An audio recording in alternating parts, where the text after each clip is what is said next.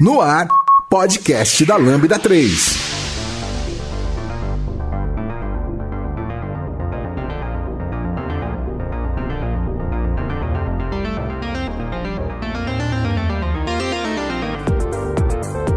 Oi, eu sou o Lucas Teles, esse é o podcast da Lambda três. E hoje vamos falar sobre F Sharp. Aqui comigo estão... William. Lucas Coelho. Não esqueça de dar cinco estrelas no nosso iTunes, porque ajuda a colocar o podcast em destaque. E não deixe de comentar esse episódio no post do blog, em nosso Facebook, SoundCloud, Twitter e também no Spotify. Se preferir, mande um e-mail pra gente no podcast arroba lambda três ponto com ponto br.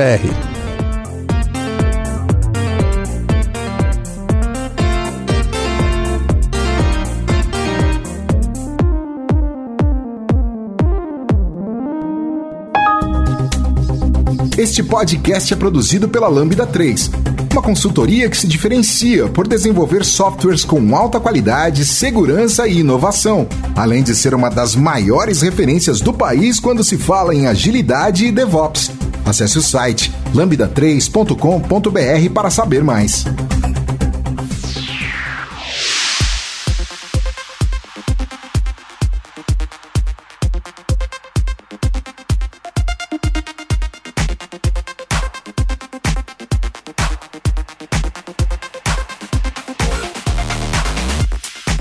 Então, gente, a gente vai falar sobre F Sharp, certo? O que, que é o F Sharp?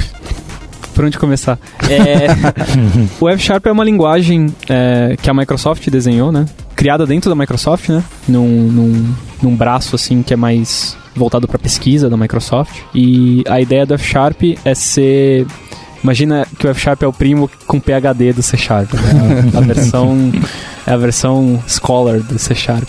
Então, a, o, o F Sharp ele nasceu já com a ideia de ser uma linguagem com pensamento funcional, trazer ideias do, do, do meio acadêmico, matemático, para uma linguagem de programação que é, fosse suportada pelo .NET Framework. Tá, legal. Então, ele roda em cima do C L R, né? Assim como o Visual Basic e o C Sharp. Então, a parte legal é que você consegue qualquer código escrito em C Sharp, você consegue usar em F Sharp ou vice-versa, ou até em Visual Basic, se você quiser, né?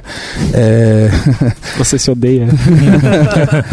é... Ele é open source, desde antes do .NET ser open source, isso é muito incrível. Tipo, toda a comunidade que, que, que foi criada e desenvolvida em cima do F Sharp já abraça o open source desde antes da Microsoft ter esse movimento recente, certo? De... Que também é muito legal, né?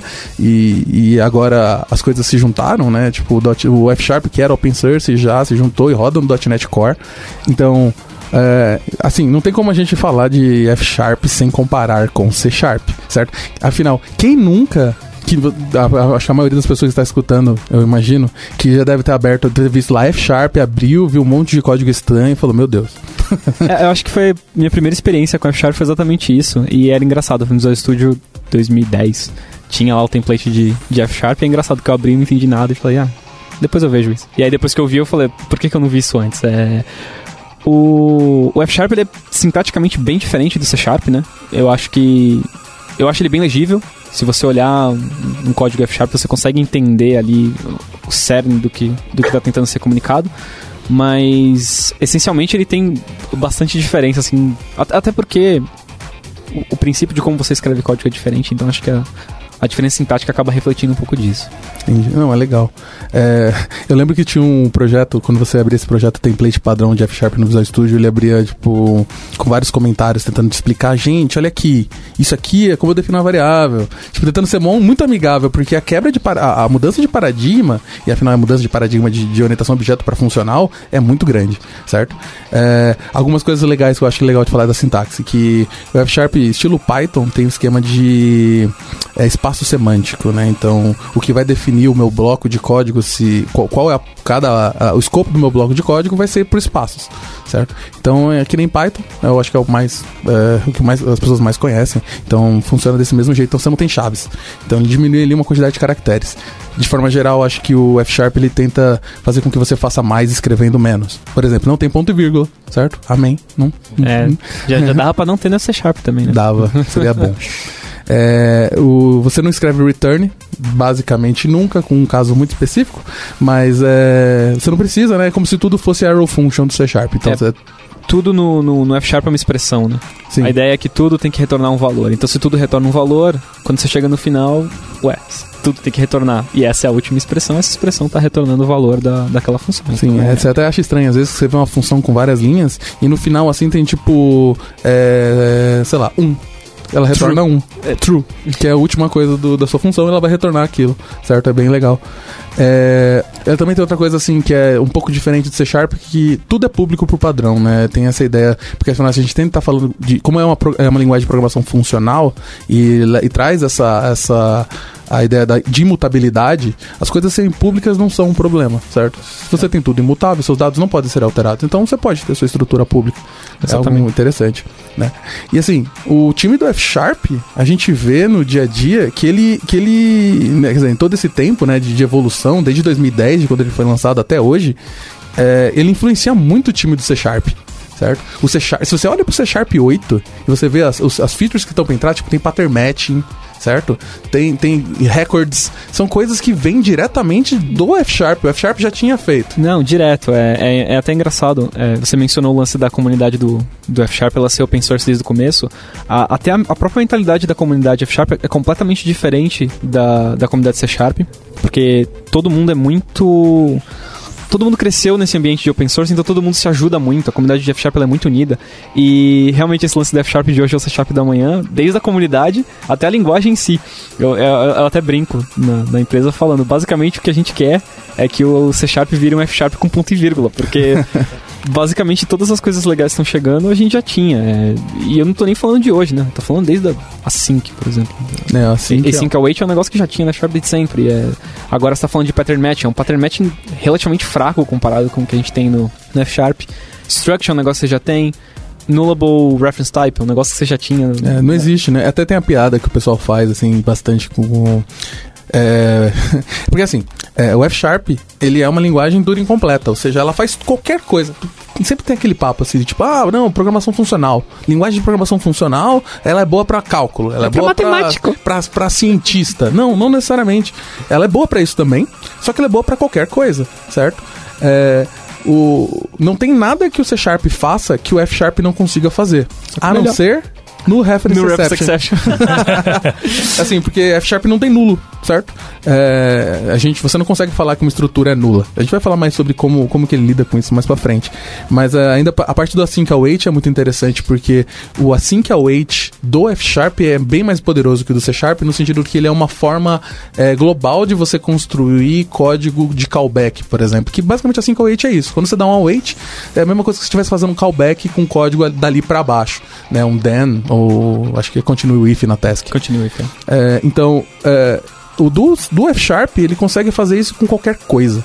Não necessariamente só com coisas assíncronas. Com qualquer coisa que você tenha callbacks, certo? Isso é uma herança do, do notation, do Haskell, certo? Que é uma forma de você trabalhar para fazer... Pra lidar com o código que, que se repete e, e sem você perceber. É, certo? São... Aquela ideia de que você tem abstrações globais e você trabalha em cima daquelas abstrações ao invés de ficar reinventando para cada uma é. desse tipo de abstração. Na prática, para quem já conhece um pouco mais de funcional, é toda a ideia de monads. É, só que provavelmente a gente não vai falar não disso fala, agora. Não fala, não fala essa palavra, você vai assustar ela quem tá assusta, ouvindo.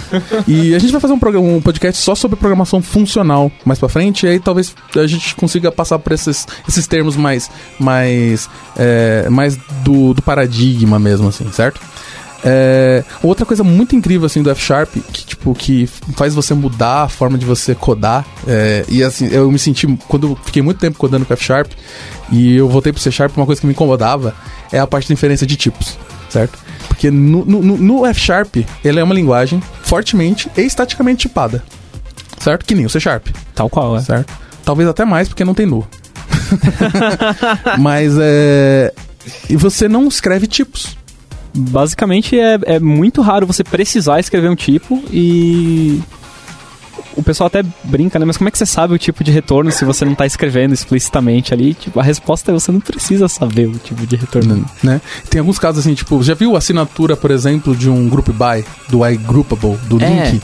É horroroso, é impossível de você lembrar e de escrever aquilo. E aí, se você quiser, se você quiser escrever aquilo, por exemplo, se você quiser fazer um group by nestado com alguma outra coisa, você vai ver que se você quiser separar aquilo em funções que não são lambdas, você vai ter uma assinatura de tipo gigantesca, você tem que usar typealias para poder ler aquilo, porque o negócio fica atrocioso. E não precisa disso, né? No, no, no F-Sharp é tudo tão limpo, você simplesmente declara uma função e, como a gente falou, tudo é uma expressão, o último valor vai ser o retorno e ele já sabe que aquele valor é o valor de retorno da expressão. Isso é, sim, sim, isso é. é extremamente poderoso, é, você não precisa se preocupar com todo aquele ruído de maior que e menor que para de, declarar o que aquele tipo é. Você precisa se preocupar com os dados que estão sendo retornados, isso é maravilhoso. Até digo mais, assim, tem alguns casos, por exemplo, é, é, F-Sharp é uma linguagem de programação funcional first, que a gente fala. Então, ela é, primeiro ela é funcional, só que você consegue codar o O nela, certo? É feio de propósito, que é, ela é, isso é feito apenas para você inter, fazer código que vai, intero, vai fazer interop com C-Sharp. Então, é, você consegue escrever o equivalente numa classe, mas eu acho incrível, por exemplo, que você consegue definir uma, uma propriedade na sua classe e você não fala o tipo dela. E você usa isso num método, falando, ah, é o meu valor que eu declarei lá em cima, sem tipo, mais um. Quando você coloca mais um, ele fala, hum, deve então você quis dizer, já que é mais um, é número. Pronto, é número. Então ele já fala que a sua propriedade é número dali pra baixo, e se você usar de forma diferente, o compilador vai te falar, não, você, tá, você falou que era número, e agora tá falando, sei lá, que é string. Então ele vai... É, Mixed signals. Você tem toda a segurança de um estaticamente tipado, isso é incrível. Eu acho muito legal o jeito que funciona. É, é, o engine de inferência de tipos é, é, é absurdo às vezes. O jeito que, como, é, ela não chega a ser tão poderosa como a do Haskell. Peraí, mas também. Por, porque, né? É, eles têm uma outra, outras estruturas de abstração de tipos mais, mais poderosas, mas é só por causa disso, porque ela não deixa, a, não deixa nada a desejar. E... E... Então, com isso, o que você chega no final é que literalmente o, comp- o compilador está fazendo mais trabalho para você não ter que trabalhar. É. O pessoal acha que o trabalhar com linguagens funcionais é um negócio de pessoa muito inteligente. Cara, a gente só é preguiçoso, a gente só não quer ter esse trabalho todo, entendeu? Basicamente, o, o compilador do F-Sharp está constantemente tomando um monte de decisão para que você não tenha que escrever aquilo, entendeu? Eu sinto muito que quando você está acostumado com essa inferência de tipos e você vai usar uma linguagem de tipo... Você tem que declarar explicitamente o tipo tempo todo... É, você fica meio preguiçoso, né? Você fala, nossa, né? Ah. Se, se, torna num, se torna chato num ponto que você prefere escrever um lambda ao invés de separar numa função com nome, só pra não ter que escrever o, o tipo. Se torna um... É uma tarefa maçante que você tem que repetir. Toda, toda tarefa está repetindo. Por que a gente tem computadores? É pra gente não ter que repetir essas tarefas. Então, sim, é, acaba é, acontecendo isso. E assim, tem essa filosofia do F-Sharp de que é, às vezes parece que, entre aspas, entre, entre, né, vou colocar isso aqui em todas as aspas possíveis, parece que você está escrevendo tipo um JavaScript. Parece que você não está lidando com tipos, mas eles estão ali para te ajudar. Uhum. Então você tem todo o lado bom de uma linguagem dinâmica e todo o lado bom de uma linguagem estaticamente tipada. É, isso não é, não é só do F-Sharp, acho que é de toda a família da, da, de, de M L, né? Que é, todas as linguagens é o Camel, é... Uh, F-Sharp ele é baseado... Basicamente a gente pode falar que na programação funcional a gente tem duas grandes raízes aí, que é Lisp e M L, né? Essencialmente. O, é, o M L é o de meta-language. Aí tem o Camel, né? O Camel, M L também no final. E o F-Sharp que também implementa o Camel. Então tem toda essa... essa esse braço go, tem essa ideia de inferência de tipo é, é, poderosa, né? Então... É, é, é, isso é, é uma das coisas mais incríveis, assim, é uma das coisas mais impressionantes e mais difíceis de pegar quando você tá vindo do C Sharp pro F Sharp, certo? Então, mas é muito, vale muito a pena brincar com isso. É, o que você acaba vendo muito é a pessoa começar a escrever F Sharp e ela não abraçar cem por cento essa filosofia e acabar fazendo só ah, uma classe escrita de forma engraçada porque tá em F Sharp em vez de tá em C Sharp. Exato. Você tem que realmente dar um passo para trás e, e começar a pensar em... em structs que carregam dados e funções que alteram os valores daquelas, é, daqueles dados. É, você tem que mudar um pouco a maneira como você pensa. É, não adianta nada você chegar no F-Sharp e tentar escrever C-Sharp com sintaxe diferente. É, um reflexo disso é que a gente acaba... Eu sinto, né? Eu não sei você, mas qualquer coisa que eu tenha que fazer hoje, que não seja, por exemplo, algum trabalho que eu, se, que eu tenha que usar C-Sharp, eu prefiro usar F-Sharp. Eu me sinto mais produtivo porque parece que eu consigo fazer mais escrevendo menos. Ele tem sempre essa filosofia que você... Ah, vou escrever menos para fazer a mesma coisa que eu faria, certo? Não que eu tô, não tô falando que C Sharp é ruim. Eu amo C Sharp, eu estudo C Sharp todos os dias e eu gosto de codar C Sharp. Porém, é, eu acho que o F-Sharp ele, ele é uma linguagem mais moderna. Ele veio depois, certo? Como eu falei, o C-Sharp ele veio do C, certo? Ele tem toda a bagagem de Todo... interoperabilidade com C, por exemplo. Então, é, então ele, ele tem o, o... Ele é o filho do C, enquanto o, o que, que é bem mais, mais velho que o M L. Então... É, que é uma linguagem mais ba- menos preocupada com computação, né, no sentido mais clássico, e mais preocupada em abstração e como a gente resolve problemas. Então ela é uma lingu- F-Sharp é uma linguagem mais moderna.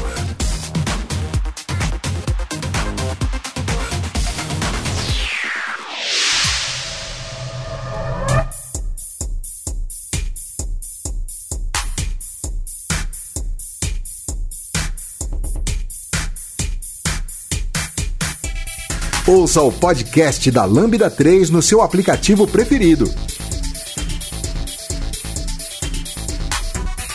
A gente já falou algumas coisas, mas tipo, outra coisa que eu acho bem legal do F-Sharp é que ele é, ele é diferente em muitas coisas, assim, certo? É, as coisas padrões que você esperaria ter no C-Sharp vão ser diferentes no F-Sharp, certo? É, as comparações são com o C-Sharp porque acho que é o mais próximo, assim, né? É, e, assim, se você já coda C-Sharp e você quer aprender F-Sharp, é um, é um caminho não tão doloroso, assim, porque todo o Standard Library é a mesma. Você vai usar o System.WriteLine, você, vai, você pode usar Entity Framework, Xamarin, você pode usar Aspinet, você vai usar Aspinet, é. certo? É as mesmas coisas. É, isso é... Isso, inclusive, é algo que dá uma certa credibilidade pro, pro F-Sharp, porque o .ponto net, ele já se provou há muito tempo como uma, uma maneira de você colocar código em produção. Você consegue entregar sistemas robustos é, que rodam em cima da plataforma .ponto net. Escrever eles em F-Sharp ou em C-Sharp é, entre aspas, indiferente para o resultado final. Então, é, vir do C-Sharp e migrar para o F-Sharp acaba te dando essa segurança de tipo, ah, vou, vou escrever nessa linguagem esotérica que eu achei na internet, e quando tiver em produção e der um problema, para quem eu vou para quem eu vou voltar, né? Para quem eu vou reclamar? No caso do F-Sharp, você vai reclamar para Microsoft, porque é um negócio suportado, é oficial e etcétera. Legal, e aí, bom, para quem é do, do C-Sharp, programa C-Sharp, é, as classes são interoperáveis ou o projeto inteiro é em F-Sharp, é, fazendo um paralelo mais ou menos com o, o Android lá, que tem o, o Kotlin, o Java, que você pode usar no mesmo projeto uh, as duas classes diferentes, né? É, como que funciona isso no, no, no projeto? É um pouco diferente do Kotlin, você não pode usar no mesmo projeto, porque a separação de projetos do .ponto net ela é bem clara, né? O, o, o projeto C-Sharp ele é um C S Proj, né? E o projeto F-Sharp ele é um F S Proj. Então você não pode usar no mesmo projeto, e com projeto eu quero dizer o C S Proj, né? Aquele, aquela separação de classes que geram um D L L. O pacotinho lá, né? É, o pacotinho, exatamente. Mas na mesma solution. Mas na mesma solution você pode, é, tranquilamente. Se quiser colocar até um V B junto, você pode. Você pode misturar, você pode colocar Iron Python se você for louco o suficiente. Se for um selvagem, você pode colocar o que você quiser lá. Mas a, a questão toda é, o legal do F-Sharp é exatamente isso. Você pode começar com baby steps. Então você tem um, um problema que você acha que, meu, Discriminated Union é... O único jeito de resolver isso aqui, se eu escrever em F-Sharp, eu vou gastar metade do tempo. Legal. Você pode criar um pacote ali em F-Sharp. É, como o, o Lucas já estava falando, o outro Lucas, é, sobre interoperabilidade com, com C-Sharp, tem alguns catches, né? Tem algum... Tem algumas coisinhas que você tem que saber um pouco na hora de fazer essa interop para expor um, alguma coisa que o C-Sharp entende... É, sem necessidade de colocar uns tipos muito complexos, é. etcétera. Você até pode pegar e fazer seu código F-Sharp simples, usando as próprias estruturas do F-Sharp. O F-Sharp tem uma lib dele, né? Que uhum. é o F-Sharp Core, Core lá, é. que ele vai ter as coisas dele. Você consegue usar isso no C-Sharp, só que vai ficar estranho. É. Não vai ser algo idiomático para quem coda em C-Sharp normalmente. Então, então você tem essas duas opções. Ou você faz lá e força o cara a consumir F-Sharp Core, tipo, problema seu. Ou você, você pode fazer uma façade com, com, que expõe classes bem idiomáticas para C-Sharp, e por baixo do pano tá tudo funcional, tá tudo bonitinho. Uhum, é bem comum isso, é, inclusive. É, exatamente. É, é difícil você encontrar um projeto ponta a ponta em F-Sharp, então você acaba tendo que, em algum momento, trocar de, de linguagem para fazer esse interop. É, mas o, um exemplo clássico disso é... Se você for procurar a biblioteca de, de teste de propriedades para .ponto net, a maior delas é o FsCheck. E ela é escrita em, em F-Sharp. E aí quando você vai... Você, você consegue consumir ela de C Sharp de um jeito que você nem percebe. Você coloca lá os uhum. atributos, ele tem os geradores e etcétera. E aí você olha e fala, meu, isso aqui não tem diferença alguma. Se você não olhar o código fonte e você não perceber que o nome é FsCheck... é, F S por um motivo. F S por um motivo. É, se você não prestar atenção nesses detalhes, você nem, nem percebe que foi escrito em F Sharp. Então, é, sim, é completamente transparente para quem está consumindo se foi escrito em, em uma ou na outra. O, é bem legal porque, assim, é, o F-Sharp é uma linguagem de programação funcional e ela adota todas os, os, as regras que a gente normalmente tem em programações funcionais, tipo imutabilidade, por exemplo. Só que, como ele tem que lidar com C-Sharp, ele não consegue fazer isso cem por cento. Por exemplo, eu consigo... É, em F-Sharp eu uso let para declarar um valor, né? Eu vou colocar let a igual a um, né? É, esse a não pode ser alterado. Eu não posso mudar o valor dele, né? É, mas você pode fazer uma variável de verdade em F-Sharp, só que você vai ter que escrever let mutable a. Você vai ter que escrever mutable claramente e falar que aquele cara pode ser alterado. Aquele, né? Mutable, ele, ele só não fica com, com aqueles squiggles vermelhos embaixo por um mero acaso, porque o negócio tá ali pra te incomodar. Você tem que olhar pra aquele mutable e falar, eu, eu, eu falhei em deixar isso aqui cem por cento imutável, tem algo errado com a maneira como eu tô escrevendo isso. Ele, ele realmente, ele de propósito, ele incomoda de propósito pra fazer você falar, não, talvez eu tenha que mudar a maneira como eu tô pensando em resolver esse problema aqui e deixar ele um pouco mais funcional. Uhum. E da mesma forma, é, por exemplo, eu consigo criar... É, estruturas de dados que são nuláveis. A gente tava brincando lá e tal, eu consigo. Só que você tem que colocar um atributo gigantesco que é allow, unsecure, new attribute, alguma coisa assim. E isso é feito para ser difícil, né? Se o padrão, a ideia é que as coisas padrões sejam as mais, as mais corretas num, num ponto de vista de programação funcional, certo? É, eu não vou julgar uma pessoa que vai começar a aprender F-Sharp, D C Sharp, usar uns mutable aqui e ali e tal, porque tem uma curva de aprendizado de você sair de um paradigma pro outro. E não é simples, é bem complicado. Assim, tem outras coisas também que eu acho bem legal. É, em C Sharp, se eu instancio duas classes e eu verifico se uma é igual a outra, o que acontece? Né? Por mais que as duas tenham o mesmo ser, valor. Pode ser qualquer coisa, né? né? Depende de como você deu override no equals, por exemplo. É. Depende de muita coisa. Assim, no, no, no caso mais simples, ele vai. São duas vai ser, classes iguais, ele vai falar que são diferentes. São diferentes por causa da, da referência diferente, né? É, ele vai comparar por referência e não pelo, pelos dados, certo? É comum, quer dizer, em F-Sharp, é, quando você cria um, uma estrutura de dados e você compara ela com uma outra estrutura de dados que você instanciou difer- em lugares diferentes, porém os valores são iguais, certo? As propriedades, os valores primitivos dentro daquela estrutura de dados são os mesmos, ele vai falar que são iguais, certo? Então, não, é, a, você consegue comparar por referência, mas é exceção. Por padrão, você sempre, normalmente você quer comparar por, por estrutura, certo? É, structural equality, yeah. é. É bem legal isso. E assim, outra coisa que eu acho muito legal do F-Sharp é que você não consegue criar... Como assim? Você já não tem nu, por padrão. Você não consegue instanciar uma estrutura de dados em, por parts. Tipo, imagina que eu tenho nome e idade de, um, de uma pessoa e eu colocar só o nome. Ele vai falar, não, você não pode fazer isso. Você falou que tem idade, você tem que passar um valor. Você sempre tem que, que criar as estruturas inteiras, certo? Se você não quer que um valor seja... É, que, você quer dizer que um valor ele pode não existir, ter uma estrutura de dados para você falar que algo pode ou não ter um valor, certo? Que é o option, no caso. O que você ganha com isso é que seus programas são muito mais descritivos, né? Você bate o olho na, numa, numa, numa definição de um record e aí você entende que talvez haja um endereço e talvez não haja.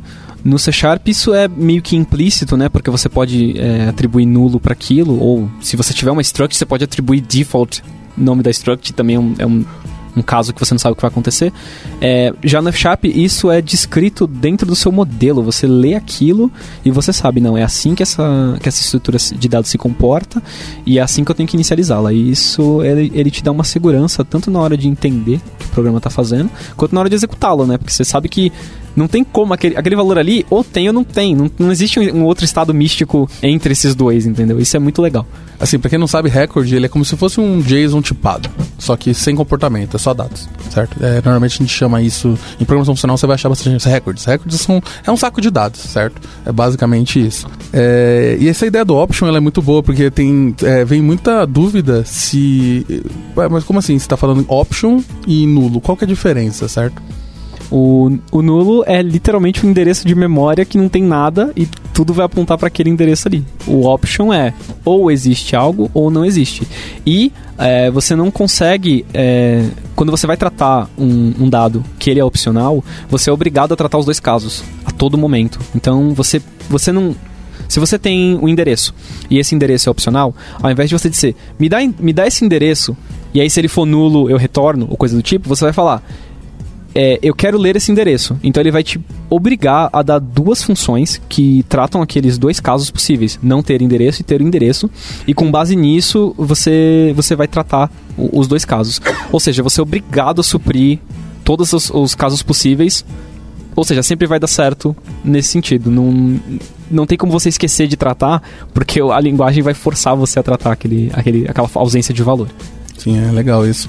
Isso, a soma dessa, do, de usar essa, esse tipo de estrutura de dados, que ela é um tipo que te obriga a dizer se tem valor ou não, e você tem a... a e você ter que ter uh, todos os, os seus tipos construídos completamente, faz com que você tenha um código mais limpo, porque você tem que se preocupar menos com programação defensiva, certo? Você tem que ficar, você não vai ter que ficar verificando se todos os seus parâmetros que são de referência são nulos, porque você tem garantia de que aquilo não vai acontecer. Se o objeto você, chegou se... na sua mão, ele é porque tá ele certo. foi ele construído tá, tá de forma certa. É, é, senão não estaria aqui, entendeu? É bem legal isso. É, você ganha muito com isso, porque você, você escreve menos, você tem um código menor e, e menos chato, porque eu, ninguém gosta de ficar escrevendo validação para ver se meus parâmetros são nulos, se eu tenho alguma propriedade nula, tem que ficar fazendo esse tipo de coisa. É chato. Não só, não só é chato, como é, você acaba tendo toda uma infraestrutura para garantir isso. É, eu, eu digo pelo projeto que eu trabalho, que é escrito em C Sharp, e você tem, a gente tem uma classe que garante que os argumentos não são nulos e lança uma exceção caso sejam.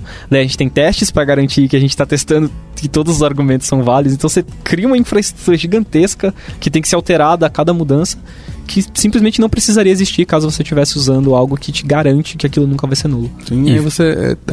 E falando em testes em si, né? Às vezes, é, sei lá, seu método recebe bastante parâmetros ou alguma coisa assim. Às vezes, é, sei lá, você precisa validar todos os casos. Então, às vezes, você escreve muitos testes pra, pra, com essa questão do, do nulo, né? E aí, isso, por, por não, não te deixar você... É, estourar algo nulo na, na, no, no, na execução, então isso ajuda bastante. É, então, é difícil quando você está saindo do C Sharp, ainda mais C Sharp mais, C Sharp seis, C Sharp sete até, é, adotar esse tipo de... Porque você muda a forma que você pensa para construir o seu programa, certo? Você vai desenvolver de forma diferente. É, você vai lidar com validação de forma diferente, certo? Existem várias formas, né? É, tem um, um vídeo muito bom que é do Railway Oriented Programming, do Scott Wlaschin. Eu já deixo o link aqui no post, que ele é uma forma de você lidar com validações, por exemplo, é, um pipe de validação, certo? Eu tenho várias validações, eu tenho um, um fluxo complicado de, de, de, para checar se as coisas funcionam ou não. E sem exceptions, certo? É, também é considerado, né, em programação funcional de forma geral, em F Sharp também, é, usar exceptions para você validar regras de negócio. É, um exception basicamente está mentindo sobre a sua função, né? uma, uma função tem uma assinatura, certo? Uma função, so, uma função que divide. Se ela tem uma assinatura, receba um número, receba um outro número e devolva um número. Se você está lançando um exception, você está mentindo. Por que que eu, eu, Sim. Onde está escrito na minha assinatura que eu podia retornar isso? Um erro? É. Não está escrito. Não. E nem é um erro, né? Ele é considerado até um efeito... Não é, não é nem um retorno, é considerado um efeito colateral. Você tá... É, é, é, acaba sendo pior ainda nesse... Você está tá afetando toda a sua stack ali, certo? Então, você não faz isso normalmente em programação funcional. Você quer que as coisas sejam implícitas, certo? Isso foca muito na ideia de previsibilidade. F Sharp, ele tenta ser uma linguagem previsível, certo? É, exatamente por isso. É, linguagem estaticamente tipadas já são mais previsíveis do que originalmente tipadas, porque um, a partir do momento que algo tem um tipo, aquele tipo não muda. Então ela, isso é mais previsível. É lógico que tem exceções, mas a, a maior parte das coisas, das construções da linguagem do F Sharp, elas são feitas para você ter uma linguagem mais previsível, que é, por exemplo, a imutabilidade, que é o que a gente já tinha falado. É, normalmente, se você tem uma lista e você quer, vai, quer adicionar um item nessa lista, você não vai alterar a lista, você vai retornar uma lista nova com um item a mais, certo? É, e a lista antiga continua existindo do jeito que ela era. Então, é, toda essa forma de você construir software é diferente. É, eu acho que a gente pode resumir isso e dar um argumento bem convincente para quem não está convencido ainda, É, é muito mais fácil você achar um erro em tempo de compilação, é muito mais fácil o compilador te dizer, olha, isso aqui não tá legal, do que você encontrar isso em runtime. Porque se algo compila e você consegue fazer o deploy daquilo, quer dizer que se for um aplicativo você consegue colocar ele na loja, mas tem um erro ali que você não, simplesmente não conseguiu encontrar porque o compilador não te disse que tinha. Se você tem mais, é, mais meios de encontrar esse erro antes de você conseguir sequer compilar, quer dizer que a linguagem ela é mais previsível, é, automaticamente ela Sim, se é. torna mais fácil de, de entender e et cetera. É, a discussão de, da, inclusive, a, a discussão de estaticamente tipado, de dinamicamente tipado, ela se estende aí por muito tempo, certo? É, mas eu sempre gostei de pensar que é, o compilador numa linguagem estaticamente tipada é como se fosse um set, um preset de teste de unidade. Tá verificando algumas coisas ali para você. Essencialmente é isso.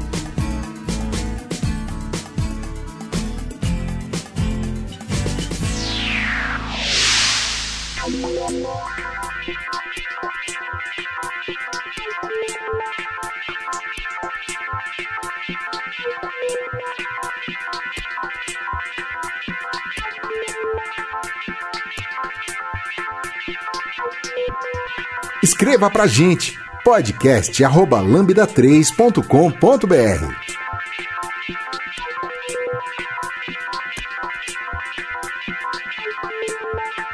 Agora, né, como a gente já tinha falado, é, programação funcional, certo? Funcional primeiro, né? É, é o meio funcional da, do, do ambiente Microsoft, certo? É, e é lógico, como a gente está falando de programação funcional, acho que o, a menor unidade tem que ser funções, certo? É, o que, que são funções? Para definir o que é uma função, acho que o jeito mais simples de pensar é você tem um valor, você tem essa função e você tem um, um valor no final. Então a função é a maneira de você alterar um valor. Esse é o jeito mais simples de pensar no que uma função é. Você tem o valor A, ele passa pela função, ele sai como o valor B. O valor B pode ser do mesmo tipo, pode ser de um tipo diferente. A única ideia é que dentro de uma programação funcional, todo valor A seja mapeado para um valor B, e sempre que você mandar o valor A, o valor final vai ser o valor B. Nunca algo diferente disso. Sim. É, eu acho maneiro porque... basicamente, a gente pode falar que é, é, funções é um túnel da transformação, né? Entre um, é um caninho que vai entrar uma coisa e vai sair outra coisa, né? É, e a parte mais legal, e, e quando você está falando de F-Sharp, é que funções também são valores. Então, você pode ter uma função que retorna uma função, certo? Porque funções são valores. É, não é à toa que, por exemplo, como é que eu declaro um valor número um em F-Sharp? Eu vou falar let... valor igual a um. Como é que eu declaro uma função que, por exemplo, soma dois números? A sintaxe é, a mi- é minimalista. Eu falo let, ó, perceba que é a mesma sintaxe para declarar uma, um, um número. Eu vou colocar let soma espaço a espaço b igual a a mais b. É só isso que eu preciso para declarar uma função que soma dois números, certo? E é igual, é o mesmo keyword que eu uso para declarar um valor. E isso é de propósito, porque eles são a mesma coisa, certo? Isso é até engraçado que a gente está falando sempre do, da pessoa que está migrando do, de um paradigma de orientação a objeto para algo mais funcional. É, é tão bobo essa ideia, né? É só um túnelzinho que transforma A em B, beleza. E aí, quando a pessoa chega na F-Sharp, ela fica um pouco perdida. Ela quer criar, ela quer criar classes que representam... É, os valores, e essas classes têm métodos que transformam os dados internamente, et cetera. Eles querem fazer do jeito oh. do jeito ódio de, de se pensar, né? E aí quando você pensa em functional first, qual que é a ideia? Ao invés de eu ter a classe carro, é, eu vou ter uma estrutura que tem os valores, que carrega valores, e vou ter funções que alteram aqueles valores e retornam um novo objeto. É, a maneira de pensar é diferente, mas é que eu acho que é um conceito tão simples que a pessoa às vezes até cria uma, uma certa resistência a, a, a aceitar que é só aquilo. É, não porque assim, muito mais. É, é, é normal. Eu, eu não... Eu... Eu acho que acaba sendo normal, porque as pessoas passam muito tempo aprendendo O O, né? E O O não é fácil. E O O prega que comportamento e estado tem que estar no mesmo lugar, certo? Aquilo tem que estar encapsulado de uma forma que é coerente, em que o comportamento vai alterando o estado daquilo e aquilo é isolado. Em funcional, a gente está falando que dados e comportamento tem que estar separados. Você vai ter um lugar que tem dados e um lugar que tem comportamento, uhum. certo? Que são suas funções. Então... você vai transformar esses dados conforme você vai passando por, fun- por funções. É, e isso é um pouco difícil, porque parece que você está voltando para programação imperativa, só que a forma que você faz isso é diferente, certo? Não é do mesmo jeito. Porque um, uma coisa que é muito comum em F-Sharp, na verdade em pro, toda programação funcional, é você lidar com composição de funções, certo? Se eu, por exemplo, se eu tenho uma função que vai de, sei lá, eu tenho uma função que soma um número, ela vai receber um número e vai devolver um número, certo? Depois eu tenho uma função que recebe um número e devolve uma string, certo? São duas funções. Se você pensar, a saída de uma é igualzinho à entrada da outra, certo? Eu poderia fazer uma função que faz as duas coisas, chamando um valor, passando, pegando o resultado e passando para outra, certo? É, normalmente, programação funcional, você não vai fazer isso. Você vai usar algum operador de composição, né? Então, eu vou criar uma função que soma, é, soma um e, e, e, e transforma em string, certo? Eu vou falar que ela vai ser a primeira função. É, no caso do F-Sharp, vou colocar dois, dois sinais de maior e a outra função. Isso vai me retornar uma função, uma nova função, que vai ter a entrada da primeira e o, a saída da última. Então, eu literalmente eu peguei eu, duas funções e encaixei como se fosse um Lego, certo? E essa ideia de Lego e de composição, ela é muito pesada. Ela é muito forte é, no F-Sharp. Tanto que, por exemplo, uma coisa que é padrão é, em todas as funções de F-Sharp é que elas são parcialmente aplicáveis. O que significa? Se eu, imagina que eu tenho uma função que recebe dois argumentos, certo? Uh, sei lá, eu tenho uma soma, de novo. Eu tenho soma A e B, certo? Se eu, o que acontece se eu chamar soma um? Ela recebe dois parâmetros e eu só passei um. Ela vai criar uma função cujo primeiro parâmetro é sempre um. E aí você pode chamar aquela função passando um segundo valor e ele vai sempre adicionar um àquele valor. É, um exemplo para ficar bem concreto, imagina que você tem uma função de login que recebe o usuário e a senha. É, você quer testar que aquele usuário é, falha e, ou, ou consegue fazer o login com sucesso. Você cria uma função, aplica parcialmente o e-mail daquele usuário e chama ela duas vezes com dois e-mails diferentes, porque você criou uma nova função que já tem, que já sabe qual é o e-mail. Uhum. Na hora de fazer o login. É, você sempre gera, quando você passa menos parâmetros, você sempre gera uma função nova, certo? Então, isso, isso ligado com essa ideia de composição, de eu fazer o túnelzinho, de conectar uma na outra, imagina que eu tenho essa, essa minha função que transforma em string, por exemplo, desse meu, do, do meu exemplo, ela recebe o formato que você quer transformar, tipo, a formatação. Você pode passar essa função falando, ó, o primeiro parâmetro dela, da formatação, é esse. Ela ainda é uma função que espera um número e, de, e devolve uma string, certo? E você consegue ligar elas. E é simples, é pequeno. Você consegue escrever isso com pouca coisa e você compõe. É muito. A, a ideia, de forma geral, acho que é essa: você criar pequenas funções que fazem coisas pequenas muito bem e você liga elas. Você é, combina como se fosse Lego. E só. A, a ideia não é só.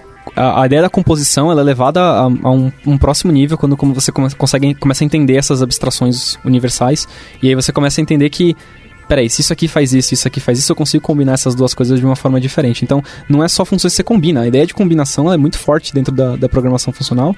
E você combina, por exemplo, como você estava falando sobre monads. É, é essencialmente isso. Você consegue combinar as suas estruturas de maneira muito bem. Sim. É, e outra coisa que é bem legal, que também ajuda o fluxo de leitura... Porque assim, né? É, se a gente está falando que a gente vai ter muitas chamadas de funções, é, e nem sempre você... pode ou consegue usar a composição de uma forma limpa, que fique clara a leitura, é, você acaba fazendo o quê? Se eu tenho três funções para chamar em cima de um valor, eu vou chamar a função A, aí eu vou chamar a função B, eu vou, vou chamar a função C e eu vou passar um valor, eu vou fechar parênteses, fecha parênteses, fecha parênteses. É, não, é só um modo de falar, porque no F-Sharp não tem, necessariamente você não precisa usar parênteses, certo? Mas é... a leitura disso é horrível, né? Porque você, a, a primeira coisa que você está aplicando, a primeira função que você está aplicando é a que está mais dentro no encadeamento de funções. Então você tem que ler de dentro para fora e ir pensando como é que isso vai sendo construído, e é, é ruim de ler. Quando, então, imagina, falei três, mas a gente tivesse cinco, certo? É, como o F-Sharp tem essa, essa ideia de, de, de você conseguir escrever código é, simples, ele tem um operador de piping, que é muito parecido com o pipe de Unix. Certo? Já viu, quando você escreve lá, não sei, é um L S, pipe, grep, alguma coisa, é, é a mesma ideia, só que no F-Sharp o pipe é o pipe mesmo, né? O traço, o traço maior, né? O, o símbolo de maior. Então, o que significa? Que você vai pegar o valor à esquerda dele e aplicar como último parâmetro na função à direita. Então, aí, aí você começa a imaginar, tem aquele esquema de você pa- aplicar parcialmente alguma coisa, certo? É, por exemplo, imagina que você quer filtrar e ordenar uma lista, certo? Você vai ter duas funções. Você tem uma função sort, que ela vai receber uma função, um, um lambda, igual é no link, certo? Que é para você falar, ah, beleza, como é que eu vou fazer esse where, certo? Que é uma função que retorna boolean. E eu vou ter um order by por, pelo quê? Que também vai ser um, um lambda, uma função que vai me falar qual que é o, o por exemplo, qual que é a chave, a, a chave que eu quero usar para fazer essa ordenação. Então, como é que eu faço isso? Você vai colocar sua lista, pipe, é, filter, e você vai colocar uma função, certo? Ela recebe dois parâmetros filters. Ela recebe a função de ordenação e a lista que ela vai aplicar, certo? Como a lista já estava antes, ela vai ser aplicada no final. E isso torna o código muito fácil de se ler. Sim, você passa... lê de cima para baixo. Exatamente, como o seu cérebro pensa. É. Você consegue literalmente, quando você vê os, os pipes, você literalmente consegue imaginar o que o, o, que o Teles falou de... Esse valor cai nesse tubo aqui, ele é transformado nesse outro valor, que cai nesse tubo, que se transforma nesse valor e cai nesse tubo. É bem didático até. É bem legal. É muito difícil de conseguir explicar isso só com áudio, gente. Eu acho que era legal colocar um exemplo no, no próprio post de, de, de como isso funciona. Mas realmente, uh, o, o, acho que o que o Teles quer expressar no final é... Fica muito, muito fácil de se ler e entender o que está acontecendo, independente do, do quão complexo é a operação que você está fazendo. Porque essa ideia de você construir unidades que fazem algo muito bem e combiná-las, é, funciona muito bem. Funciona muito bem.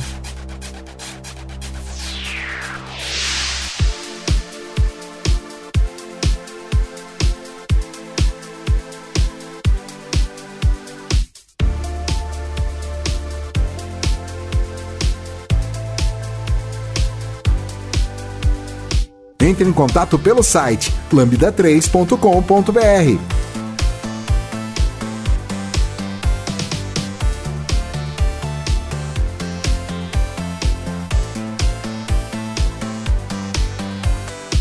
É, outra coisa muito legal, assim, tipo, que eu...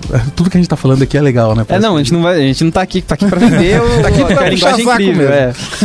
Outra coisa que eu acho muito legal quando... Falando de F-Sharp, é o sistema de tipos algébrico que a gente fala, certo? Que é... Tipos são compostos basicamente por... por do mesmo jeito que você compõe funções, você compõe tipos, certo? E você tem funções do tipo ou e do tipo and. E. Né? And e or. Basicamente, acho que ah, no começo, por exemplo, o William tinha falado sobre discriminated unions. É basicamente um enum com esteroides, certo? Um enum muito forte. Né? Um enum muito poderoso, certo? Inclusive, é, eu acho que talvez é a coisa que eu mais sinto falta em, em linguagens que não possuem, assim. O, como eu trabalho com, no contexto de mobile, eu trabalhei com Swift por um tempo, e o Swift, ele tem uma... Os, os enums do Swift são bem parecidos com, com discriminated unions. Isso faz uma falta gigantesca no C Sharp. O quanto ele garante que o teu código vai estar tá certo, faz muita falta. Quando você, quando você sente ele e você vai pra uma linguagem que não tem, faz muita falta. Eles querem colocar, né? Eles querem fazer algo parecido com é, closed classes, eles chamam. Que você, ah, as que classes é... que herdem desse, da, da, de uma classe mãe, você é obrigado, por exemplo, no pattern matching, fazer todas as opções. Isso é parecido com o que o Kotlin faz. O Kotlin, você consegue fazer algo parecido com discriminated union com uma, com uma sealed class. Não é ruim, é uma, é uma ideia bem legal. E, é. meu, só de ter qualquer coisa parecida com isso no, no C Sharp, eu já agradeceria. É, na prática, gente, é o quê? É, você vai ter um enum, certo? Um enum super poderoso, com várias opções, que nem o enum. É, ele não tem as falhas do enum, ou seja, se eu tenho um enum de três opções, eu não posso colocar sete, ele vai aceitar, que no C Sharp aceita. É, ele vai quebrar. E alguns enums, eles podem segurar um valor, assim, é como se fosse um... Eu posso falar que eu tenho, por exemplo... Acho que um exemplo que você pode dar é que, imagina o exemplo clássico do sistema de pagamento. Você pode ter dinheiro, que não precisa de mais nenhuma outra informação. Você pode ter cartão de crédito, que precisa do cartão de crédito. Você pode ter o cheque, que precisa do nome do cara e da assinatura. Então, todos esses são meios de pagamento. Só que o metadado que ele carrega com si, ele é opcional. Você não precisa necessariamente dar um metadado. E ele é diferente para cada tipo de pagamento, apesar de todos eles pertencerem à mesma categoria. E o, o mais poderoso do, do, da discriminated union é o fato de que você... Do mesmo jeito que, que tem o... Uh, no tipo opcional, você é obrigado a tratar todos eles. Então, não tem o botão... Ah, não, eu não quero tratar esse aqui. O, o compilador vai falar, cara, tá errado. Aí, você, se você escolher explicitamente ignorar o seu compilador, você vai ter problemas no final. Mas, assim, é uma decisão consciente que você tem que fazer. Então, de novo... Parece mó bobagem, parece só um enum. Mas, quando você usa isso, quando efetivamente você tem isso em produção e... Um compilador te garante que você está tratando aquele enum de forma correta, enum discriminated union, é, é, é bem poderoso. Sim, é. E aí você tem... A gente fala que é tipo ou exatamente por causa disso, né? Porque ele é um... Se você tem cartão de crédito ou o dinheiro. Você nunca vai ter os dois ao mesmo tempo, certo? E aí você tem os tipo E. O que, que é um tipo do tipo E? É uma tupla, por exemplo. Uma tupla, ela vai ter dois valores. Se você tem uma tupla de inteiro e string, você vai ter uma tupla, você vai ter um e um texto. Você tem que ter os dois. É só isso que vai... Ou, por exemplo, um record, que é o que a gente tinha falado, ou uma classe mesmo. Ela vai ter que ter um conjunto de valores ali que eles têm que existir ao mesmo tempo, não um ou outro. É... A ideia é você combinar essas, essa, esses... É... esses tipos de dados e construir um... É bem comum que você construa todo o domínio do, sua, do seu problema que você está tentando resolver em um arquivo de, com todos os tipos. Basicamente, você constrói uma documentação executável do que o seu domínio faz e fica pequeno, fica claro. E mesmo uma pessoa que não entenda C-Sharp ou uma F-Sharp, ou uma pessoa que inclusive não entenda muito de programação, consegue ler e falar se tá, que aquilo faz sentido ou não, certo? Isso é muito legal. É, boa parte do, do como você escreve acaba se lendo como se fosse estivesse lendo em inglês. Então, é... fora que a separação do linha a linha, é, é muito difícil falar disso. A gente devia ter pensado nisso. É muito difícil expressar isso só com voz. Mas se você olhar o, um exemplo de código de, de F-Sharp, você vai ver que é muito claro na hora que você lê o que, que aquele código está fazendo. E assim, ah, do mesmo jeito de funções, essa ideia de composição é muito pesada. E... É, até recomendo muito um livro do Scott Wlaschin, que é Domain, é Domain Modeling Made Functional. Esse livro é incrível porque ele fala sobre D D D com programação funcional. É, independente da parte de programação funcional, é um ótimo livro de D D D, certo? Porque ele vai tirar todo aquele overhead que a gente tem no livro de D D D. Normalmente, quando as pessoas falam de D D D, que são aplicadas mais para O. Ele vai no core do que, que é, do que, que é linguagem ubíqua, o que, que é você ter, ter contato com o seu domain, com... com o cara do seu domínio e esse tipo de coisa. E ele explica isso com o F-Sharp. Você constrói as coisas com essa, essa parte dos tipos algébricos e fica muito limpo, muito claro. É bem divertido. Eu acho que vale a pena, é uma leitura que vale a pena. É, esse ainda de em tipos, é, é, F-Sharp ama tipos. Acho que já deu pra entender. É, a gente tem um...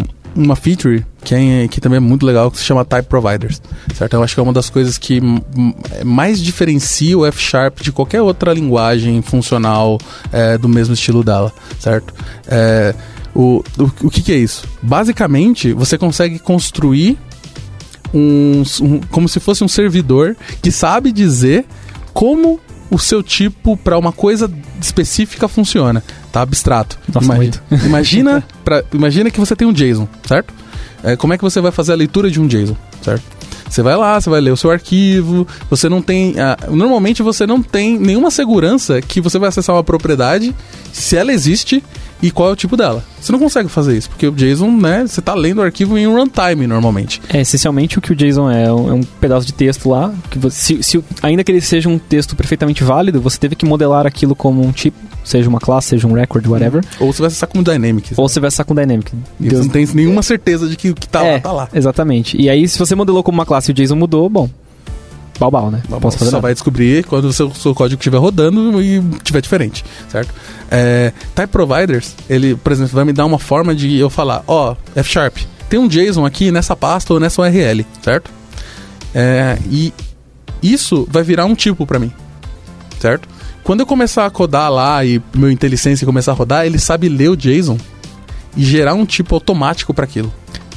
Isso é muito esquisito. Certo? É, é, bem, é bem bizarro. Tipo, você literalmente tem em algum lugar, ênfase em algum lugar, não precisa ser local, pode ser numa U R L. Ah, se em algum lugar um JSON, ele vai interpretar aquele JSON e gerar um tipo pra tu. Isso é muito legal. Sim, muito é. legal. Você vai conseguir navegar nas propriedades do seu JSON, você vai conseguir saber, ah, oh, nossa, tem aqui data de nascimento, é uma data. Olha só, é, idade é um número. E a parte legal é que se o JSON muda, se a U R L que você consome mudou, Você, você tem o seu software rodando num pipeline de build em algum lugar, ele quebra. Você, ele, vai, não, ele não vai compilar se a sua dependência externa mudar de forma a quebrar o seu código. E, e aí você pensa, ai nossa, mas ele vai quebrar minha build em produção.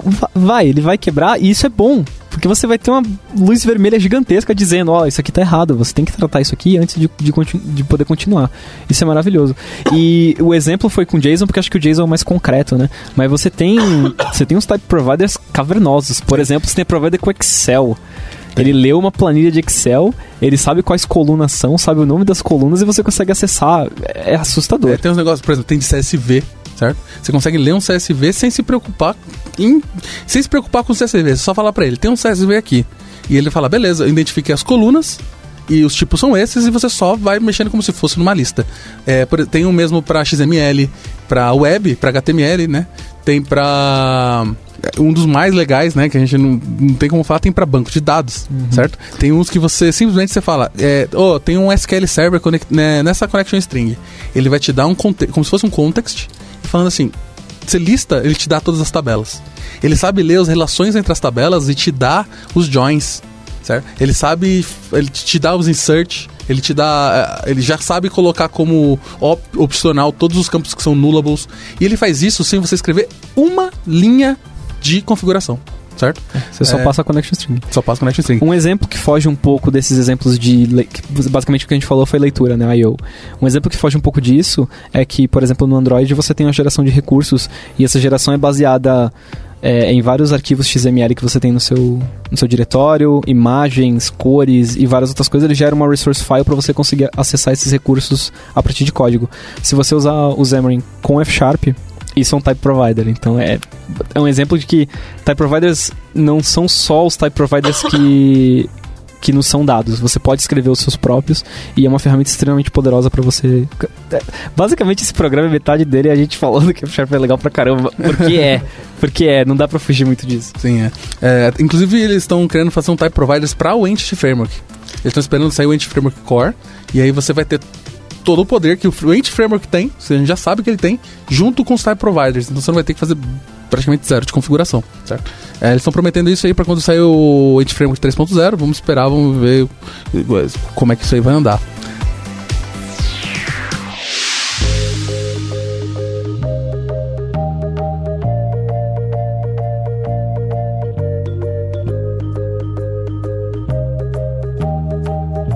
Já deu as cinco estrelas no iTunes pro podcast da Lambda três? Vai lá!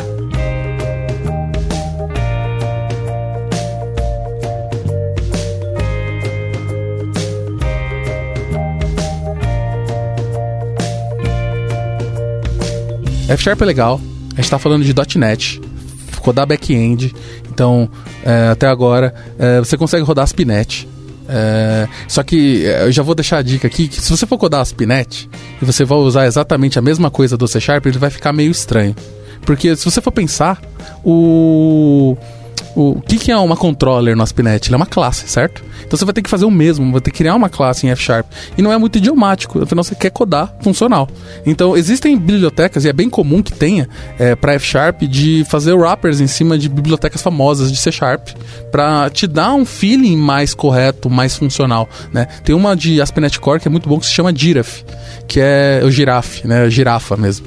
É, esse cara, ele é um wrapper em cima de ASP ponto NET Core. Você está rodando ASP ponto NET Core, só que ele te dá uma forma de construir sua aplicação, construir suas rotas e, os, e, e o seu, todo o seu servidor H T T P de uma forma que pareça mais funcional. E fica bem bonito, porque se você for pensar, H T T P é basicamente uma função online. É tipo, você tem um input e um output. É isso. É, realmente, é um excelente jeito de se pensar. É, né? Fica é só... bem, bem claro. E assim, outra coisa que a F-Sharp, F-Sharp faz, que eu acho que não tem muito a ver com o que eu tava falando, mas é, tem a parte do, de como você organiza as coisas. É, quando você escreve uma função e você utiliza essa função em outra função, essa função que você está usando, ela tem que estar tá acima da que você está usando. Ou seja, as dependências têm que estar sempre acima de quem as consome. Sempre, certo? Você não consegue usar ao contrário. Ele vai quebrar. E ele vai falar assim, ó, é, isso é, é proposital, para você ter um fluxo de leitura do, do, ou do mais simples para o mais complexo, ou do complexo para o mais simples. Isso vale não só pro, pro arquivo que você está codando ali, vale para o sua solution, pro seu project, certo? Você tem um lugar que você lista a ordem dos arquivos do seu projeto. E eles têm que ter uma ordem lógica, certo? Exatamente para isso. As suas dependências estão sempre acima de quem as consome. Então você pensa que num projeto de console, por exemplo, você, a, o arquivo que efetivamente tem a, a função main, ele literalmente vai ser a última coisa do seu, do seu programa, porque ele tem que ser capaz de ler todo o resto que está acima dele. Isso cria uma ordem de leitura que e efetivamente impede... dependências circulares, né? Sim, é. Tem como uma coisa dependendo da outra. É, no começo é um pouco irritante, ainda mais a parte dos arquivos, porque você... Eu quero organizar os arquivos do meu jeito. Só que na prática, conforme você vai... É, você tem que aceitar e você vai fazendo isso, você vê que você ganha vantagem, porque fica muito mais simples de você achar suas dependências. Você conseguir navegar pelos seus arquivos. É, é, é, é bom, é positivo, certo? É, e você tinha falado do Xamarin, né? Como é que eu falo? Então, significa que eu consigo codar F-Sharp também para fazer mobile. Consegue. É, e assim... tal qual falam que Xamarin é nativo. o, o F-Sharp, tudo que você faz com C-Sharp, você consegue fazer também com F-Sharp. Então, eu tenho lá um View Controller no, no iOS. Eu consigo fazer uma classe de, em F-Sharp que herda de U I View Controller e, ela, e é completamente transparente para o iOS se aquilo foi escrito em C-Sharp ou F-Sharp. Como eu disse, o compilado final é um, é um, um I P A. E se aquilo ali foi escrito em qual linguagem, tanto faz. Além disso, o que, você, o que a gente tem agora, para você tentar uma abordagem um pouco mais funcional disso, é o Fabulous, né? Que é... Acho que, acho que para explicar o Fabulous, seria legal dar um passo atrás e explicar o Elm, né? É. Assim, o Fabulous ele é uma forma de você tentar implementar o Elmish Architecture, certo? E Elmish é literalmente porque ele veio do Elm, certo? Elm... É, uma, é um framework front-end funcional para você escrever JavaScript front-end, certo? Basicamente é isso. Ele tem uma arquitetura, certo? É, é, acho que vai ser mais fácil as pessoas é, se identificarem com essa arquitetura se eu falar um outro filho dele, que é o Redux, né? É basicamente o que o Redux faz. Você tem um estado global, né? Único, certo? Uma única fonte de verdade. Você tem funções que alteram esse estado, que são puras, e o sua U I é reativa. Ela vai reagir a coisas e vai disparar essas funções que vão atualizar o seu estado. É, o Fabulous, ele implementa isso com outro nome, ele chama de M V U, né, que é Model View Update. Então você vai ter uma função, você vai ter o seu modelo, uma função que retorna uma view e uma função que atualiza esse estado todo. Essencialmente a mesma ideia do... do, do do Flux Redux, só que é, isso, isso tudo é implementado pensando no F-Sharp, e o, o legal do Fabulous é exatamente isso. Você vai ter, pegar toda essa ideia de uma abordagem funcional, de ter funções puras e, e etcétera, ter um D O M virtual, e aplicar isso ao Xamarin, e já está funcionando. Você pode procurar com Fabulous, é um projeto que já está rodando, e o cara por trás disso é o Don Syme, que é o criador da linguagem. Então assim, você pode garantir que pelo menos isso está bem feito. Essa ideia do Redux, que o Redux e o Flux, assim, eles são inspirados no Elm já, que é uma coisa antiga, assim, já é mais velho, né? E se você vê a implementação em JavaScript, por exemplo, com Redux, a implementação com qualquer linguagem funcional, com o Elm ou F-Sharp, é, você tem muito mais vantagem nas funcionais, porque ela, é, é, aquilo foi feito para elas. Então, elas têm estruturas de dados e formas de você fazer isso que se tornam muito mais simples. Você consegue fazer a mesma coisa que o Redux faz com zero boilerplate, basicamente. Certo? O boilerplate é minúsculo, se não dizer quase zero. É, porque, por exemplo, imagina que você tem uma, uma, uma action, né, que no Elm eles chamam de message. Quando você tem uma discriminated union, igual eu disse... Imagina que a sua message é uma discriminated union. Quer dizer que cada alteração no seu aplicativo, cada ação que o usuário pode fazer, ela se mapeia para um, é, um objeto de mensagem. Quando eu for tentar tratar essa mensagem, eu sou obrigado a tratar todas as possibilidades em todo lugar. Independente de, de onde vem a mensagem, eu tenho que garantir que eu estou tratando tudo. No C Sharp isso seria muito difícil de forçar, né? É, se você adicionasse uma nova ação no seu aplicativo, como é que você garante que em todo lugar você está tratando ela? Spoiler, você não garante. é, é, é engraçado, eu vi uma palestra do Steve Forkman, que é um, é um cara da comunidade de, de F-Sharp, e ele mostra um, um aplicativo que ele fez com... com no caso ele fez com Fable, que é um, um compilador de F-Sharp para JavaScript, e ele fez com React Native. E é muito engraçado, ele fala, eu vou implementar uma coisa nova ao vivo aqui. Então ele, ele adiciona uma nova ação possível no aplicativo, e o aplicativo quebra em vários lugares. E ele fala, ó, nessa tela aqui, eu quero tratar essa ação dessa forma. Então, o compilador sabe que eu tenho que tratar, então ele fala, ó, você esqueceu aqui. Então você, ele vai lá e implementa. Ele fala, meu, isso chega a ser até chato, não tem como... Eu, não tem como eu, é impossível que eu esqueça de tratar alguma coisa e gerar um erro por causa disso. Então, de novo, é, todos esses conceitos funcionais, eles não são só para matemática, eles realmente têm um uso no mundo real, e quando você começa a, a, olhar, a olhar a maneira como nós construímos aplicações para o usuário final, sob essa ótica, você começa a ver que você poderia se beneficiar de todos esses, esses artifícios da linguagem. Sim, é, o, é, tudo que você falou, por exemplo, é, refactoring fica muito fácil. Você mudar alguma coisa no seu sistema, e é, por mais que você tenha testes, e sempre tenha testes, É, se torna muito mais rápido o seu feedback. porque o compilador vai te falar que tem coisa errada, o compilador vai te falar que tem coisa faltando, certo? E isso é muito pesado. Né? Essencialmente, você tem que se preocupar que a sua lógica de negócio, que, o seu, que a sua lógica de negócio está implementada da forma correta. Se um mais um tem que retornar dois... Enfim, se você tem uma função que tem que somar cinco, você tem que se preocupar que aquela função está somando cinco, não que a pessoa está passando uma string ou, ou coisa do tipo. Isso é isso tira muito peso das suas costas. Sim. Você tinha falado do Fable, né? O Fable é uma coisa também que é incrível. Porque, tipo, se você, por exemplo, que está escutando, você não é uma pessoa muito de .NET, é, você gosta mais de front-end, por exemplo, o Fable é um compilador de F-Sharp para JavaScript, certo? É, você literalmente coda F-Sharp. E isso vai gerar um JavaScript bonito e legível para você codar, é, para você rodar no seu front-end, certo? Ele roda umas engines parecidas com React, com Elm também, Elm total, a mesma ideia do Fabulous. É lindo, é bem maduro já e é só usar, certo? Você consegue fazer hoje uma aplicação basicamente ponta a ponta em F-Sharp, do front ao back. O, é, o Fable, ele tem esse nome e ele lembra Babel de propósito, né? Pra você ver que não é... O Fable, ele usa como uh, o back-end de compilador dele, ele usa o, o Babel. Então você confia que aquele JavaScript que vai ser gerado é um JavaScript que funciona, porque você tem uma comunidade gigantesca por trás do Babel.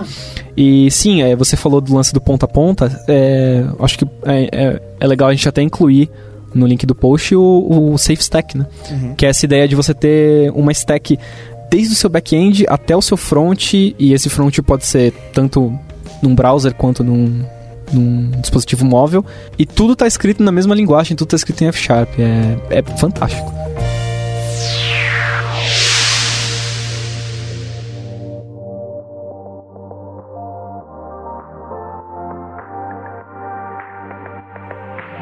Podcast da Lambda três.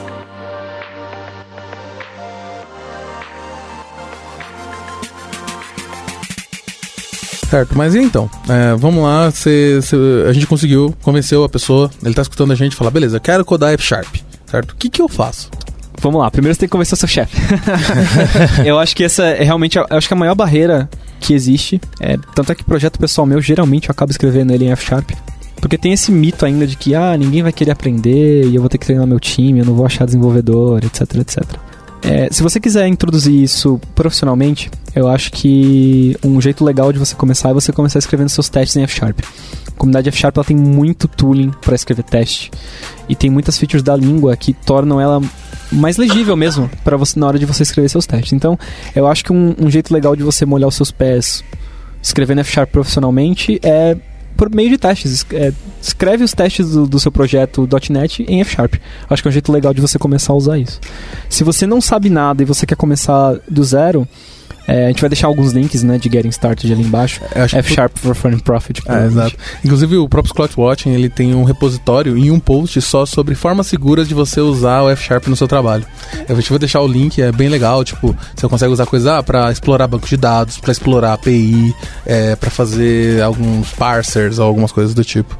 E aí, se você não sabe nada, você quer começar do zero, a gente vai deixar alguns links, mas o legal do F-Sharp é que ele tem um, um ambiente de REPL muito forte, que você consegue literalmente co- é, selecionar pedaços de código, mandar ele executar e ele atualiza aquilo ali em tempo real. Então você consegue ter um loop de aprendizado muito rápido. Você escreve alguma coisa para prototipagem, por exemplo. Você escreve alguma coisa muito rápido, seleciona, manda rodar, ele já cria aquele tipo, você já, aquele tipo já está disponível para você, e não precisar compilar torna ele bem simples. O, só para complementar, é, o F-Sharp também é uma linguagem muito boa para scripting. Então você consegue escrever... Se você simplesmente instalar F-Sharp, ele já pode ser usado como uma linguagem de script. Isso é um negócio bem legal. Então, talvez para você escrever algum script de automação que você está pensando, tente escrever ele em F-Sharp. Pode ser um bom exercício para você aprender. É, eu ia falar que essa parte do REPL, ela é mais forte até do que, tipo, ah, tô começando, vou fazer um teste aqui. Eu me vejo muito, toda vez que eu tô codando em F-Sharp, de não debugar. Eu não debugo muito. Eu não vou dar F cinco com breakpoint na minha função e ver o que está acontecendo. É muito mais rápido eu selecionar o, a, o, o código que eu quero rodar, apertar Alt Enter, ele já roda no REPL. Então eu vou rodando no Apple várias coisas ah, em tempo real, e é muito rápido e é muito fácil. Então é, é mais fácil eu mandar uma função, ver o resultado, alterar e ver o resultado, do que eu debugar e ver o que está acontecendo, certo? Você já consegue ter essa resposta em tempo real, então o R E P L, ele faz parte do seu dia a dia de desenvolvimento, certo? É, é o ciclo, né, de, de, de, do, do R E P L funciona também no, no, no seu codar do dia a dia, e isso é uma forma também muito diferente de você se program- de programar, do produtivo. Lembrando que isso só é possível...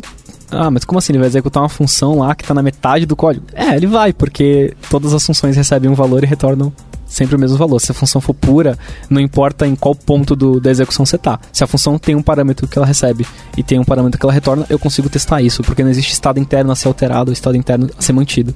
Isso é fantástico. Legal, e para quem tá ouvindo e tá querendo começar, ou querendo começar a fazer, conforme a gente acabou de, de dizer aqui agora, é, tem algum pré-requisito, alguma coisa, alguma ideia que você precisa utilizar, você precisa no Visual Studio, como é que é que funciona? Eu acho que tem duas grandes formas que você pode fazer isso hoje, certo? Que são bem saudáveis. Ou você pode instalar no seu Visual Studio, né? O Visual Studio Full mesmo, dois mil e dezessete ou dois mil e dezenove. E você só precisa habilitar lá no... Acho que nem precisa, né? Já vem por padrão. Por padrão vem selecionada a caixinha. É, a caixinha do F-Sharp. E você vai dar um new project, vai estar em Other Languages, F-Sharp. Aí você vai ter tudo lá. Legal. É, ele roda no .ponto net Core, então, basicamente, se você criar um projeto F-Sharp e você quiser rodar ele via C L I, é só dar um .ponto net Run nele e ele vai funcionar. É simples assim. É, tem outra opção, que você pode usar, tem um plugin pro V S Code, que é muito bom, que se chama Ionide. É, ele é basicamente um, um language server de F-Sharp. Ele te dá muitas coisas, é, integração com o R E P L, é, do FsCheck. Ele te dá assinatura dos métodos em tempo real com CodeLens, é, ele te dá IntelliSense, é, completo, bonitinho. Ele tem suporte aos type providers, então se você estiver usando os type providers, ele vai te dar um IntelliSense corretinho, bonitinho sobre ele. Acho que são as duas formas. Se você preferir Visual Studio, já tiver, acho que vale a pena o Visual Studio. Ele tem, acho que, um, um tuning melhor para a parte de debug e tudo mais, mas a experiência de desenvolvimento no V S Code com a Ionide também era muito boa, porque é um plugin mais novo, ele foi feito já pensado, pensando em melhorar a experiência com o F-Sharp. Um outro ponto, eu acho que legal, é a comunidade do F-Sharp, ela é muito, ela é muito amigável. É, um, são pessoas com um coração muito quentinho. É, existe um canal no Slack, né, que é o F-Sharp Foundation, certo? Você consegue entrar lá, fazer perguntas, conversar, tem tudo o que você precisar, eles vão te responder, eles vão falar com você. É, a galera, é, eles querem incentivar as pessoas a escreverem mais F-Sharp. É, É, acho que é muito, assim, outro lugar muito bom para você começar é o link, é um, a gente vai deixar esse link, né, mas é o do blog do Scott Wlaschin, certo? Que basicamente é um, um blog que tem tudo de F-Sharp, certo? O cara é um monstro de F-Sharp, ele tem desde as coisas mais simples até as coisas mais difíceis. E assim, é, eu gosto muito da didática dele, porque ele tenta pegar as pessoas sem assustar muito com as coisas de funcional, sem falar palavras estranhas como functors e monads, certo? Ele inclusive não usa elas a maior parte do tempo de propósito. De propósito, isso certo? É bem legal. É, é, mas ele sempre fala também assim, não é questão, você não sabe o que é, por isso que normalmente é difícil. É, É um, negócio, é um conceito novo. Pra quem nunca codou O O e você começa a falar de herança, abstração, encapsulamento, é, é covariância, contravariância, então, é tão assustador quanto. É a mesma coisa. Tipo, você tem que... É aquele... É velho o, o problema. Você vai ter que reaprender a programar de uma forma diferente. Se você gosta de codar, se você gosta de programar, você pode encarar isso como um desafio e você vai colher frutos disso, certo? É aquele velho ditado do Alan Perles, que ele fala assim, uma linguagem de programação que não faça você mudar a forma de você pensar, ela não vale a pena ser aprendida, certo? Se você já coda C Sharp, por exemplo, e você vai aprender Java, é, a não ser que você tenha alguma, algum, alguma necessidade de projeto, de trabalho para fazer isso, você não tá ganhando nada. Você tá escrevendo a mesma coisa, a mesma coisa que você sabe inglês britânico e vai estudar inglês americano. Tipo, é a mesma coisa. Se você sai do, do F-Sharp e vai, do C-Sharp e vai, ler, vai aprender F-Sharp, você vai aprender muitas coisas. E eu não digo só F-Sharp. Se você sabe C-Sharp e vai aprender JavaScript, você vai aprender muitas coisas diferentes. É bom você mudar, certo? Porque... É, eu acredito muito que quanto mais eu, quanto mais eu escrevo F-Sharp e consigo escrever no F-Sharp melhor, meu código C-Sharp também melhora, certo? Porque você integra essas formas de pensar diferentes e você é, cons- cons- consegue construir com o melhor dos dois lados. Então, é, é isso, gente. É, F-Sharp, a gente está aqui, a gente só falou bem. é, não conseguimos achar nada ruim. Eu acho que ele tem uns I E S aqui ali de sintaxe que às vezes eu me incomodo, certo? Talvez tenha, mas assim... Mas, assim, não é um problema, porque sempre vai ter. Na, nada é perfeito. Eu não quero falar pra vocês que é perfeito. Sim, vai ter coisas que às vezes você vai olhar assim e o, sei lá, você quer fazer uma estrutura private, o discriminated union, o private fica depois do igual, no, no, no record fica antes é, do igual. igual. Tem algumas e inconsistências, assim, mas é pouco. É pouca coisa, e no final, é, o que a gente tá incentivando aqui, a gente não tá falando que a gente tem que reescrever a, a internet inteira em F-Sharp, não é isso. É... A gente tá falando que é valioso você aprender uma linguagem nova, porque isso vai mudar a maneira como você pensa, vai abrir os seus horizontes, e no começo vai ser, vai ser um pouco dolorido, você vai ter resistência de falar, não, isso aqui é uma porcaria, eu prefiro continuar fazendo as minhas classes aqui, mas eu acho que vale a pena você passar dessa fase inicial de dor e tentar realmente aprender e fazer do jeito que o F-Sharp se propõe, você vai ver que tem muito benefício nisso. E às vezes como... Como, como todo mundo diz, é, não existe uma bala de prata, né? Não existe alguma coisa que a gente pode... Ah, é, vai resolver todos os problemas. Então, às vezes, você conhecendo outras maneiras de resolver o mesmo, mesmo problema, pode ser que o O seja melhor para você resolver aquela coisa, ou você pode pegar um determinado problema e, e resolver com funcional. Então, aí você...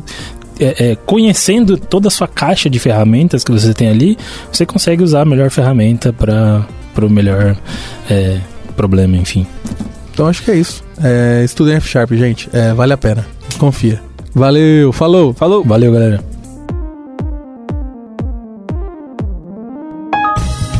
Você ouviu mais um episódio do podcast da Lambda três. Indique para seus amigos esse podcast. Temos também um feed só com assuntos diversos e outro que mistura assuntos diversos e tecnologia. Toda sexta-feira, sempre com o pessoal animado da Lambda três. Se você tem um podcast e quer gravar num estúdio legal, nosso espaço está aberto para você. É um estúdio isolado acusticamente, com uma mesa de gravação e microfones profissionais para até cinco pessoas. Tudo de graça. A ideia é estimular o podcast no Brasil. Pode ser sobre qualquer assunto. Fale com a gente pelo e-mail podcast arroba lambda três ponto com ponto br.